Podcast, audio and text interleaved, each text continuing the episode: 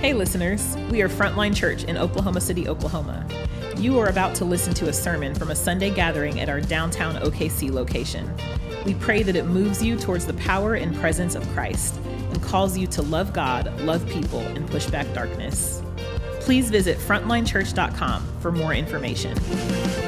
Good morning. The scripture today comes from Isaiah chapter 11, verses 1 through 10. There shall come forth a shoot from the stump of Jesse, and a branch from his roots shall bear fruit. And the Spirit of the Lord shall rest upon him the Spirit of wisdom and understanding, the Spirit of counsel and might, the Spirit of knowledge and the fear of the Lord.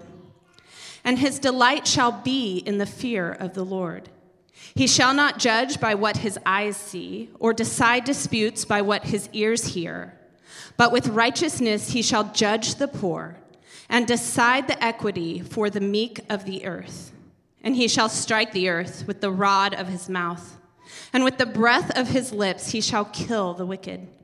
Righteousness shall be the belt of his waist, and faithfulness the belt of his loins. The wolf shall lie down with the lamb and the leopard shall lie down with the young goat, and the calf and the lion and the fattened calf together, and a little child shall lead them. The cow and the bear shall graze. Their young shall lie down together, and the lion shall eat straw like the ox. The nursing child shall play over the hole of the cobra, and the weaned child shall put his hand on the adder's den. They shall not hurt or destroy in all my holy mountain. For the earth shall be full of the knowledge of the Lord, and the waters and the, as the waters cover the sea. In that day, the root of Jesse, who shall stand as a signal for the peoples, of him shall the nations inquire, and his resting place shall be glorious. This is the word of God to us. Awesome. Thanks, Sarah. Guys, how we doing? Uh, Phil Masseri brought those announcements with strength today. Phil is a renaissance man. He doesn't just lead worship. Phil, AKA the Italian Stallion, AKA Phillennial, a man of many hats, a man of many talents. Uh, hey, it's good being home with you guys. If, uh, if I haven't met you, my name is Josh Kouri. I'm one of the pastors here. And uh, before we dive into Isaiah chapter 11, I want to encourage you guys to find a Bible, flip to it.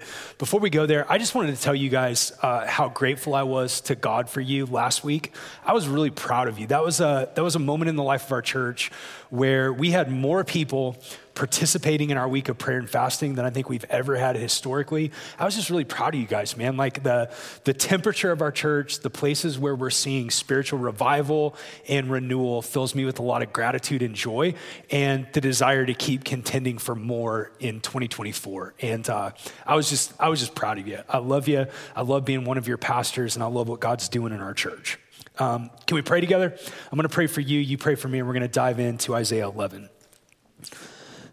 Father, thank you so much for all of the evidences of grace all around us. Thank you for your faithfulness. Thank you for your kindness. Thank you for your presence.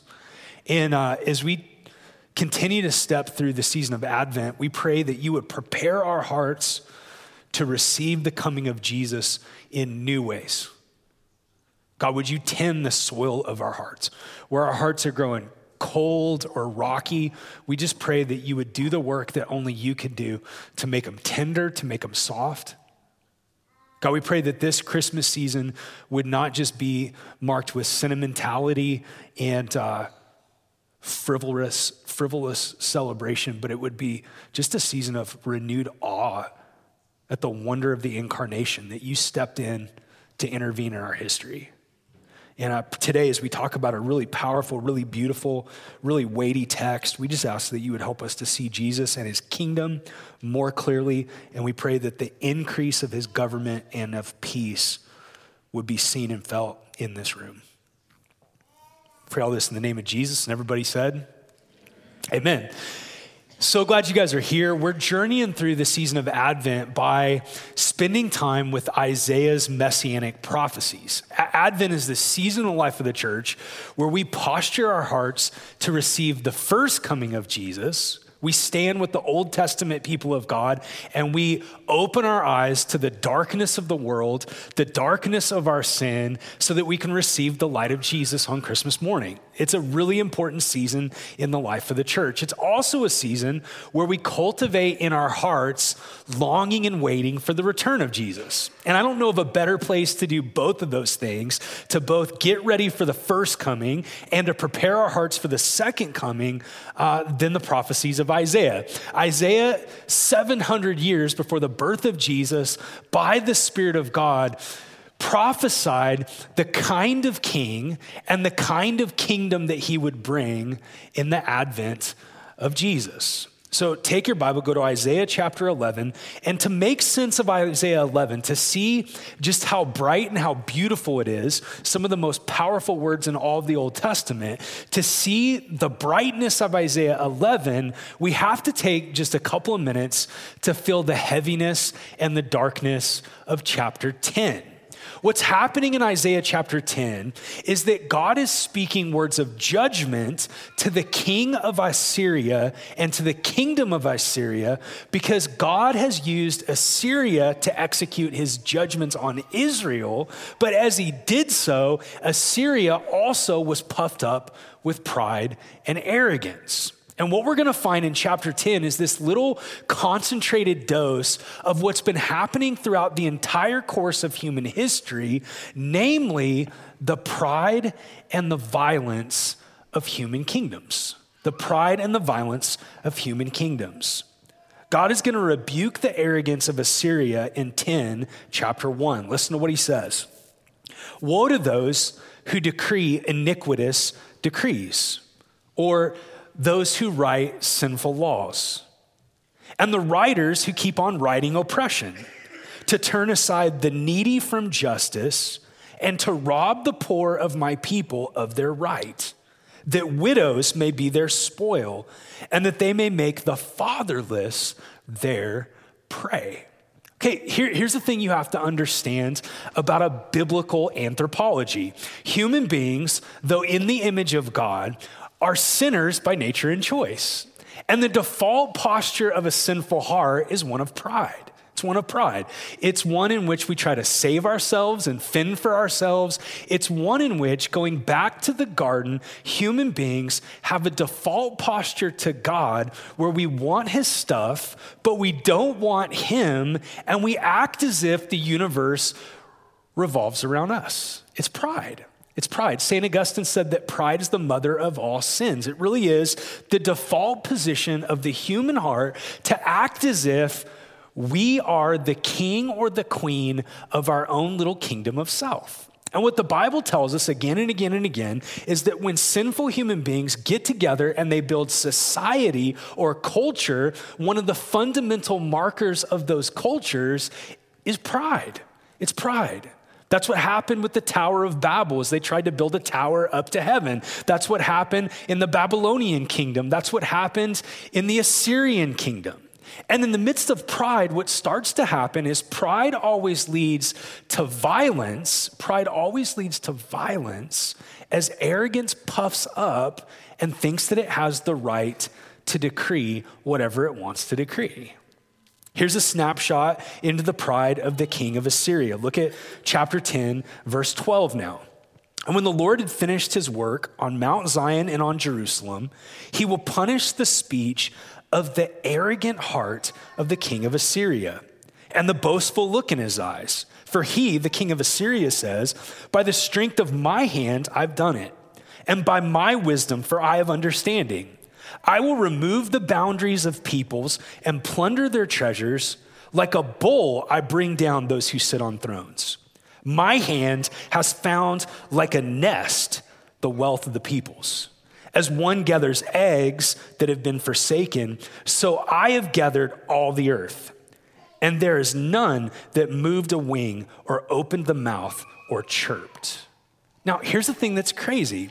If you study human history, if you study the Old Testament, if you just look back at even the last 500 years of human history in the world, what we find again and again and again is though not all kings and not all kingdoms, not all governments and regimes are equally wicked, like I would way rather live in the United States than under Taliban rule but even though there are more and less wicked kingdoms, every time human beings get together to build culture and society, even though because the image of God, there will be reflections of God's goodness and glory, there will be common grace that are a part of those societies, the fundamental marker in God's nostrils is always going to be our pride, our pride and our arrogance. And in our pride and in our arrogance, violence always ensues. And so God is going to say something to the Assyrians. God is going to move in judgment against them. And just as if they were a forest of pride with really lofty trees that were arrogant and lifted up, God is going to reduce the Assyrian kingdom to be a bunch of stumps that he's going to cut down. Look at Isaiah chapter 10, verse 33. Behold, the Lord of hosts will lop the boughs with terrifying power. The great in height will be hewn down, and the lofty will be brought low. Okay, here's the thing about this that's so important. If we're gonna understand the coming of Jesus as a king and the establishment of his kingdom, we have to understand that again and again and again, human history has played out with pride and arrogance being opposed by the holiness of God and God having to reduce the arrogance of man again and again and again. And sadly, what the, what the prophecies of the Old Testament tell us is that, like the arrogant kings of the earth, the kings of Israel got co opted by that way of being, and God also had to cut down the branches and the trees of Old Covenant Israel. So, in the midst of all of that darkness, we're left with a couple of questions. Like, is there ever going to be a future for humanity in which we're not opposed to God and God's not opposed to us? Is there ever going to be a time where justice actually is completed? Is there ever going to be a time where, over the course of the earth, there's going to be true righteousness and true goodness? Or is the human is the human condition so broken and so sinful that God's default posture is going to be one of judgment and removal of his presence, and again and again and again, cutting down the trees of human pride. And the thing that's so crazy about this is that it's easy to think, well, you know, we wouldn't be like that. We're, we're not like that. We're not prideful. We're not bad. But what's wild is that we actually are. And if you and me had the authority of a king, we would do equally dirty stuff. And so, in the midst of all of that darkness, Isaiah chapter 11 is going to contrast the prideful kingdom of Assyria and the pride of natural Israel with a new kind of king and a new kind of kingdom, a new administration in the earth that God's not going to have to oppose, that God Himself is actually going to establish as the antithesis of arrogance and violence. Look what he says in Isaiah chapter 11, starting in verse 1. There shall come forth a shoot from the stump of Jesse. Jesse is the name of King David's dad. So the picture is there's this cut down tree, which would be the kings of Israel, the line of David, but God's saying that there's to be a shoot, a green, a green bit of life that's to grow from the dead stump, and a branch from its roots is going to bear fruit. Okay, there's tons of prophecies that God made in the Old Testament. He made promises to Adam and Eve that in the fullness of time, the seed of the woman would crush the head of the serpent. He promised Moses that there would be a greater Moses who would deliver his people from sin. He promised Abraham that Abraham would have an offspring who would bring blessing to the nations. But the culmination promise of the entire Old Testament, the most fundamental promise, the one that has the most clarity and specificity, the one that's a, that carries together all of the story of God's promise to redeem is a promise that grabs all of those promises and folds them into one. It's the promise God made to David that David would one day have an offspring who would be a king and his kingdom would have no end.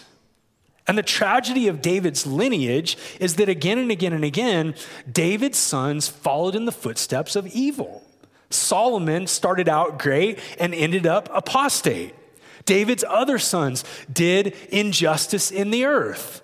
And God, in his judgment, cut down those trees. He reduced them to stumps. But now God is saying that in the fullness of time, from the dead stump, from the line of David, there's going to be this shoot that's going to come, and he's going to be a tree that's going to bear fruit that turns into a forest that will be a different kind of kingdom, a different kind of rule. It will be against the grain of pride and of violence. I want to give you three things that he's going to say about Jesus. Three prophecies about Jesus. He's going to point out, first of all, the constitution of the king, that the way of being, the motivation of this son of Jesse, the way that he's going to navigate rule is going to be fundamentally opposed to the kings of the earth. Look at Isaiah chapter 11, verse 2. And the Spirit of the Lord will rest on him the spirit of wisdom and understanding, the spirit of counsel and might, the spirit of knowledge and the fear of the Lord. And his delight will be in the fear of the Lord. He will not judge by what his eyes see or decide disputes by what his ears hear, but with righteousness he will judge the poor. And he'll decide with equity for the meek of the earth. And he will strike the earth with the rod of his mouth, and with the breath of his lips, he will kill the wicked. Righteousness will be the belt around his waist, and faithfulness the belt around his loins. Okay, if the king of Assyria clothed himself with arrogance and established his rule with violence and neglected justice, but actually judged based on the wrong premise that might makes right, God is saying in the fullness of time, there's going to be this Christ or anointed one who through the power of the Holy Spirit is not going to simply occasionally delight in the glory of his Father, but he's going to establish his rule in the earth driven by the fear of God and righteousness. If human kings and human kingdoms can try to sort of put together our laws in hopes that justice will be blind, but miss it again and again and again, what Isaiah is saying is that the new king is actually going to be able to penetrate to the depths of the human heart. He's not going to judge based on the status quo or based on the faulty assumptions of human laws. He's actually going to have a kind of wisdom, a kind of power that sees to the core of everything because he, he is going to be clothed in perfect righteousness. He's going to be able to rule in a different way because he actually understands the fabric of the universe as a place created by the living God that was designed to reflect his holiness. And he is going to bring, through the power of the Holy Spirit, judgments in the earth that actually will oppose evil and establish beauty.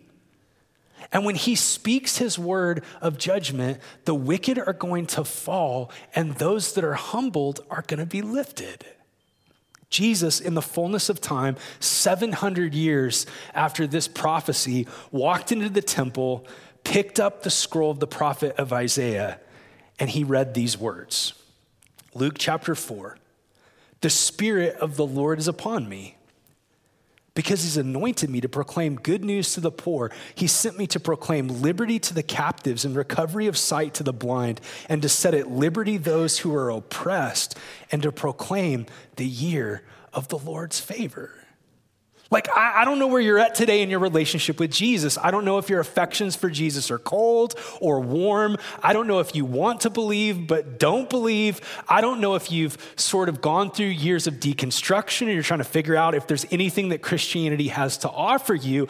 But what Isaiah is telling you right now should make your ears open up. What he's saying is that Jesus actually clothes himself in the kind of righteousness that no king, that no law, have been able to get close to, Jesus is going to work in the earth in such a way that the goodness of God is going to be fully put on display. The mercy of God, the wisdom of God, the patience of God, the holiness of God. The constitution of this king is radically different because he's not coming to be served, he first comes to serve, to lift up the poor, to establish righteousness, to oppose wickedness to set to right the things that have been broken. Now, secondly, Isaiah is going to talk about the composition of the king's kingdom. He's going to talk about not only is the king against the grain of every other king that's ever lived, but the kind of kingdom that he's going to establish is against the grain. Instead of being a kingdom based on ethnicity or based on geography, instead of being like a geopolitical place of intrigue that's all about acquiring power and protecting power, this king is going to serve as a signal that's going to be a blessing and light to the nations. His kingdom is going to be composed of people from every tribe, every nation, and every tongue. Look at verse 10. In that day, the root of Jesse, who will stand as a signal for the peoples or a beacon for the peoples, of him shall inquire the nations, and his resting place will be glorious. In that day, the Lord will extend his hand yet a second time to recover the remnant that remains of his people. From Assyria, he's going to gather them. From Egypt, from Pathros, from Cush, from Elam, from Shinar, from Hamath, from the coastlands of the sea, he will raise a signal for the nations and he will assemble the banished of Israel. He will gather the dispersed of Judah from the four corners of the earth. Okay, here's what he's saying. In the fullness of time, this king of righteousness is going to have a kingdom that's going to serve as a beacon light or like a lighthouse and the goodness of his name and the goodness of his rule is going to be so powerful and so beautiful that he's going to draw people from the four corners of the earth to be a part of what he's doing. And that drawing is going to serve as a second Exodus, a work of rescue and redemption. Look at the end, Isaiah chapter 11, verse 16. Isaiah says there will be a highway from Assyria for the remnant that remains of his people as there was for Israel when they came up out of the land of Egypt. Okay, track with me on this. Um, the work of the Exodus is the most definitive moment of rescue in the Old Testament. For over 400 years, the children of Israel have been enslaved by Egypt. They had cried out to God day and night, and in their tears and in their weeping, they started to believe that God had forgotten them, but God moved to flex his might and rescue them. God brought judgment against the gods of Egypt, and he delivered his people literally by parting the Red Sea. The people were baptized in the Red Sea as they crossed from Egypt into freedom. And even though God established for them new geography, here's the thing that the story tells us they all brought Egypt with them in their hearts. God did this work to get his children out of Egypt, but it wasn't a work that was sufficient to get Egypt out of his children. And we know that because as soon as they got into the wilderness, as soon as Moses disappeared for two days, what happens? The people of God started complaining. They built a God to worship. They turned back to idolatry. They started dreaming of going back to Egypt because at least there they had meat to eat. They were out of Egypt geographically, but Egypt was still embedded in their souls as a way of being that couldn't worship, trust, and love God.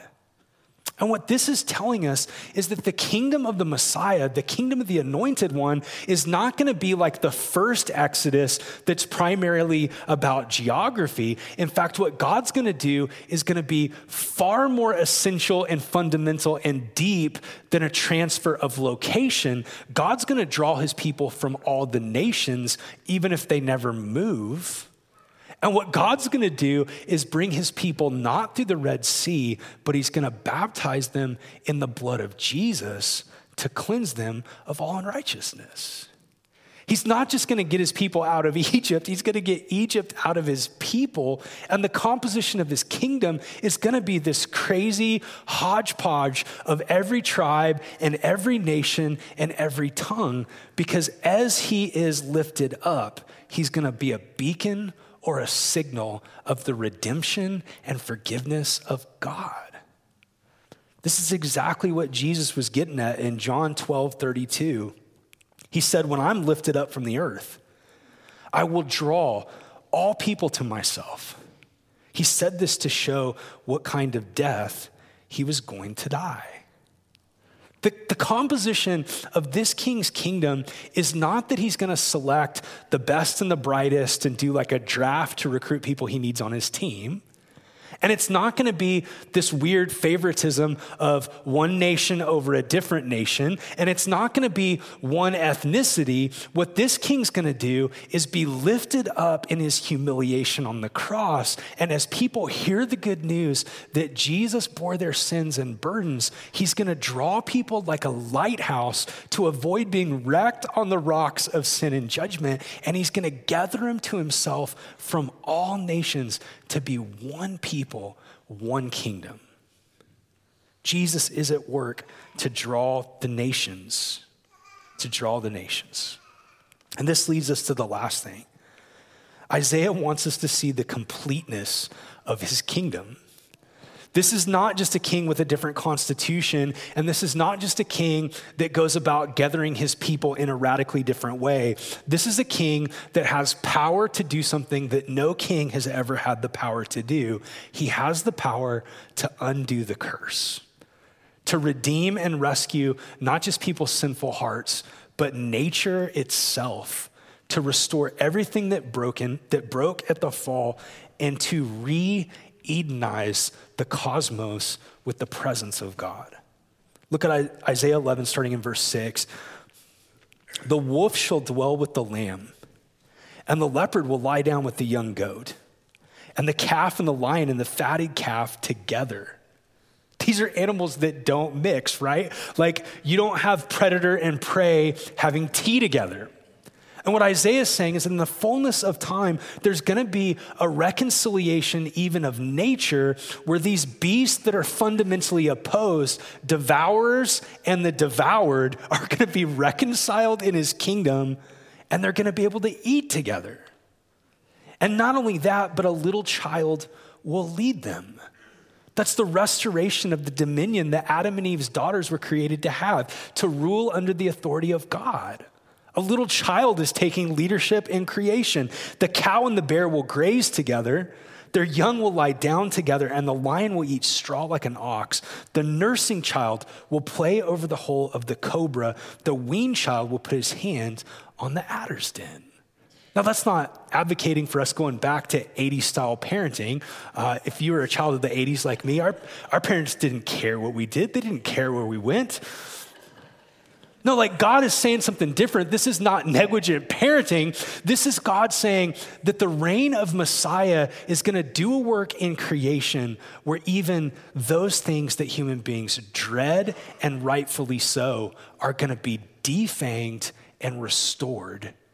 And there's going to be there's going to be peace that's going to vibrate in the very nature of all things. How has this happened? Look at verse 9 and they shall not hurt or destroy in all my holy mountain, for the earth will be full of the knowledge of the Lord as the waters cover the sea. The best thing about the culmination of this king's kingdom, the fullness of it, the completion of it, is not just that he's going to establish peace, but that peace is going to be a marker of the very presence of the living God, the knowledge of God covering the earth like the waters covered the sea. What human beings need more than anything else is to know, love, and enjoy God as our highest good.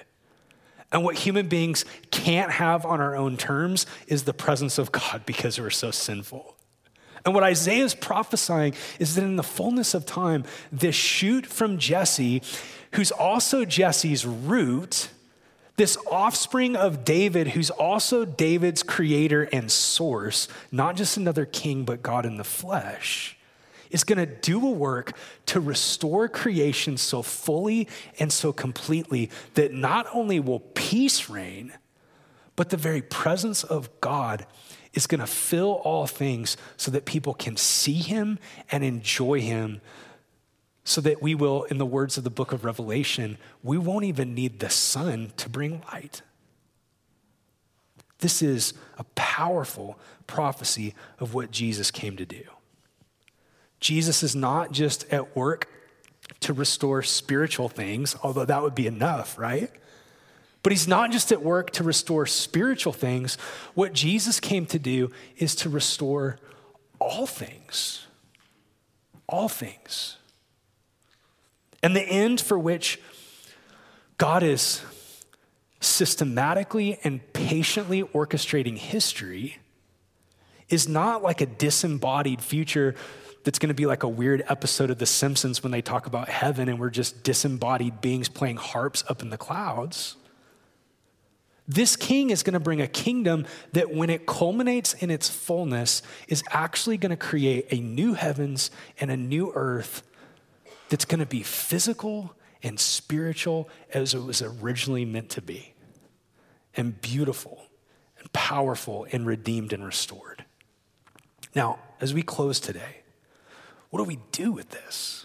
What do we do with this? Well, there's so many different places that we could camp out and talk about application, but every time God talks to us about the future, He's also talking to us about the present. Every time God gives us a glimpse of what's coming, He's trying to bolster our resolve in the midst of darkness and suffering to be the kind of people that can wait and watch in hope, to not throw off restraint, to not give up. It's almost as if it's almost as if you were, if you were in the midst of a desert dying of thirst, but you knew that what was coming for you is an oasis and it's guaranteed and sure, it would steady you. It would give you resolve to go one more day, to keep pressing. When God gives us a glimpse of what's coming, He's also informing what is. And the whole point of the season of Advent which in some ways is the most important part of the entire church calendar because all of the church, all of the church is embodied in the nowness and not yetness of God's kingdom.